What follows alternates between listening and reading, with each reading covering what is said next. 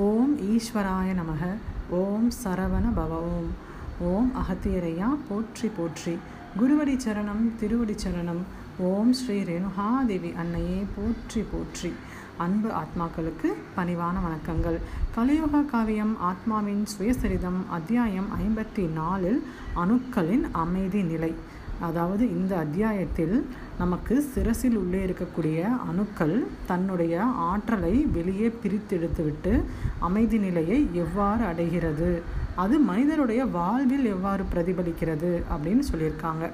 இப்போது நாம் முன்பிருந்து பார்த்து கொண்டு வருவது போல் ஒவ்வொரு வட்டத்தில் இருக்கக்கூடிய அணுக்களும் அது நல்ல அணுவாக இருந்தாலும் சரி தீய அணுவாக இருந்தாலும் சரி தன்னுடைய ஆற்றலை வெளியே கொண்டு வந்துவிட்டு அனைத்தும் உறங்க சென்றுவிடும். அப்படி ஒவ்வொரு அணுவாக உறங்க உறங்க தான் அந்த குருதி வந்துட்டு அதை தாண்டி தாண்டி அடுத்த வட்டம் செல்லும் அப்படின்னு பார்த்தோம். இவ்வாறு உறங்கக்கூடிய அணுக்களால் எந்த பயனும் கிடையாது. ஆனால் குருதியை அடுத்த வட்டத்திற்கு எடுத்து செல்வதற்கு அது மிகவும் பயனுள்ளதாக இருக்கும் அப்படிங்கிறாரு.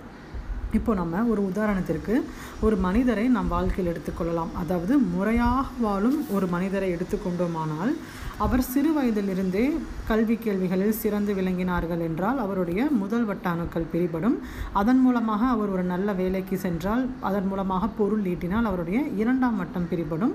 அதன் பின்பு அன்பு செலுத்துவது காரணமாக மூன்றாம் வட்டம் பிரிபடும். இது போன்றே ஒருவருக்கு வாழ்நாள் பூரா நடந்துக்கிட்டே வரும் அப்படின்னு பார்த்தோம்.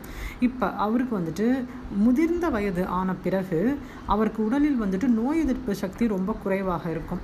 இதற்கு என்ன காரணம் என்றால் அவர் சிறு வயதில் இருக்கும் பொழுதே அவருக்கு வந்துட்டு உடலில் நோய் ஏற்படுவதும் அதற்காக மூளை அதற்காக அணுக்கள் வந்துட்டு மருந்து செய்வதும் திருப்பி நோய் ஏற்படுவதும் அதற்கான மருந்து தயாரிப்பதும் இப்படியாக அனைத்து முதல் வட்ட அணுக்களும் உறங்கிவிடும். அதனால் அவர் முதிர்ந்த முதிர்ந்த காலம் வரும் பொழுது அவருக்கு நோய் எதிர்ப்பு ஆற்றல் குறைவாகவே இருக்கும் அப்படிங்கிறாங்க. அப்போது அவர் சிறு வயதிலிருந்தே வந்துட்டு வேலைக்கு போயிட்டு சம்பா பணமெல்லாம் ஈட்டினார்.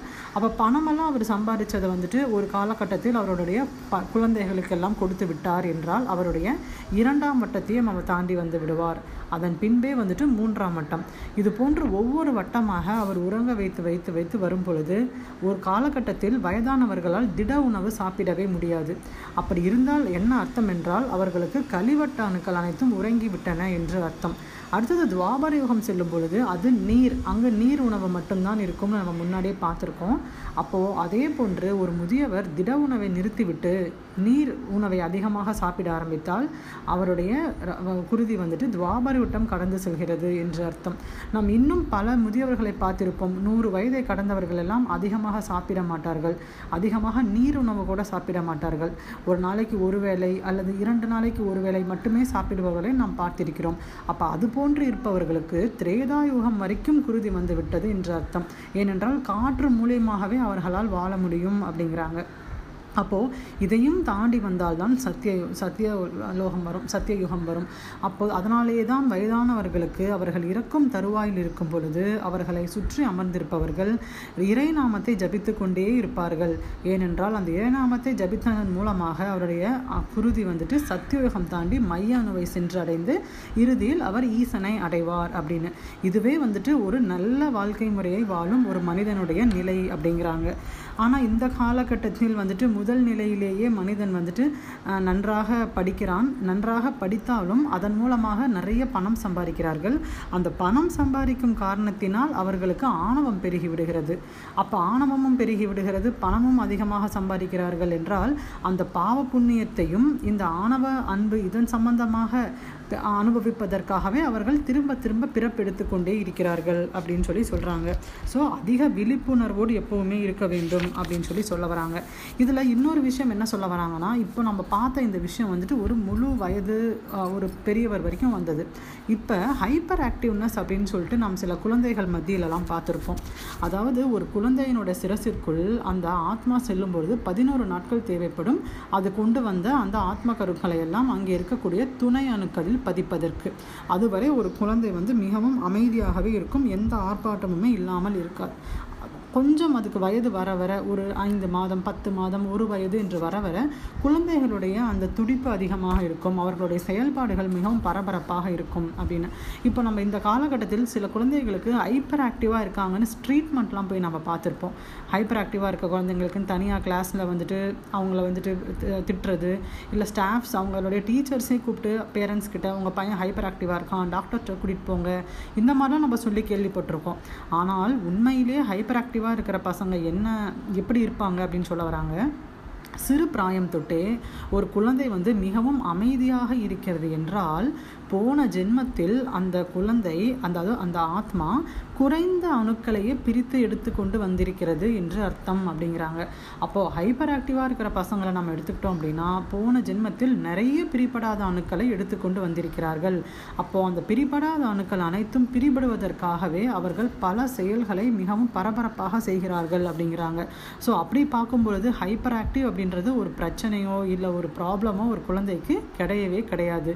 அதற்கு உண்மையான காரணம் அந்த குழந்தை நிறைய அணுக்களை கொண்டு வந்திருக்கிறது. அது வந்துட்டு விரைவாக அது பிரிபட்டு ஈசனை சென்று அடைய வேண்டும் என்பதற்காகவே அந்த குழந்தைகள் மிகவும் பரபரப்பாக இயங்குகிறார்கள் அப்படிங்கிறாங்க. அதுபோல் பரபரப்பாக இயங்கக்கூடியவர்கள் தான் கல்வியில் வந்துட்டு சிறந்து அவர்களும் கல்வியில் சிறந்து விளங்குவார்கள். ஆனால் செல்வ வளம் திரும்பவும் அதிகமாக வரும் பொழுதும் ஆணவம் கூடும் பொழுதும் அந்த ஆணவத்தை அழிப்பதற்காகவும் செல்வ வளத்தை வந்துட்டு அனுபவிப்பதற்காகவே பல பிறவிகள் இருக்க நேர்கிறது அப்படிங்கிறாங்க. அப்போ அதுபோல் இருக்க இருக்கும்போது என்ன செய்ய வேண்டும் என்றால் ஒரு குழந்தை வளரும் பருவத்திலேயே அதற்கு பற்று வரவு இன்றி ஈசனை மட்டுமே அடைய வேண்டும் என்று சொல்லிக் கொடுத்து அந்த குழந்தையை வளர்த்த வேண்டும் அப்படிங்கிறாங்க. அதுபோல் வளர்த்தும் பொழுதுதான் வரிசை வரிசையாக வட்டங்களில் இருக்கக்கூடிய அணுக்கள் பிரிந்து பிரிந்து வந்து கடைசியில் அத்தனை அணுக்களும் பிரிந்து இறுதியாக மைய அணுவை சென்று சேரும் அப்படிங்கிறாங்க. அது போன்று ஒவ்வொரு வட்டமாக பிரிந்து பிரிந்து பிரிந்து அந்த குருதி வந்துட்டு கடைசியில் வந்துட்டு சத்தியோக அணுக்களை சென்று சேரும் பொழுது அந்த குருதி வந்துட்டு சத்து இல்லாமல் நீர்த்த தன்மை உடையதாக இருக்கும். ஏன்னா முன்னாடியே சத்துக்கள் அனைத்தும் அனைத்து அணுக்களாலும் உறிந்து கொள்ளப்பட்டிருக்கிறது. அப்போ அந்த சத்தில்லாத குருதி வந்துட்டு மேலேறி செல்லும். அந்த குருதியின் மீது மைய அணுவில் இருக்கக்கூடிய ஒளிப்படும் பொழுது அந்த குருதி வந்து நீர்த்த தன்மை பெறுகிறது. அப்படி நீர்த்த தன்மை பெற சொல்லக்கூடிய ஒரு குருதியே பாதரசத்தன்மையுடன் குருதியாக மாறுகிறது. யார் ஒருவருக்கு அவருடைய குருதிகள் அனைத்தும் சிரசில் உள்ள குருதிகள் பாதரசத்தன்மையில் மாறுகிறதோ அவர்களுடைய உடம்பில் இருக்கக்கூடிய குருதியும் பாதரசத்தன்மை மாறும். இவ்வாறே ஒருவருக்கு ஒளி உடல் கிடைக்கின்றது அப்படின்ற ஒரு பெரிய தகவல் இதில் சொல்லப்பட்டிருக்கு. ஸோ இந்த பதிவு இதனுடன் முடிகிறது. புத்தகத்தை முழுமையாக படித்து முழு ஞானம் பெறுவோம். இப்பதிவில் உள்ள நிறைகள் அனைத்தும் குரு அன்னையை சாரும். குறைகள் அனைத்தும் என்னையே சாரும். ஏதேனும் குறையிருப்பின் மன்னித்தருளுங்கள். நன்றி.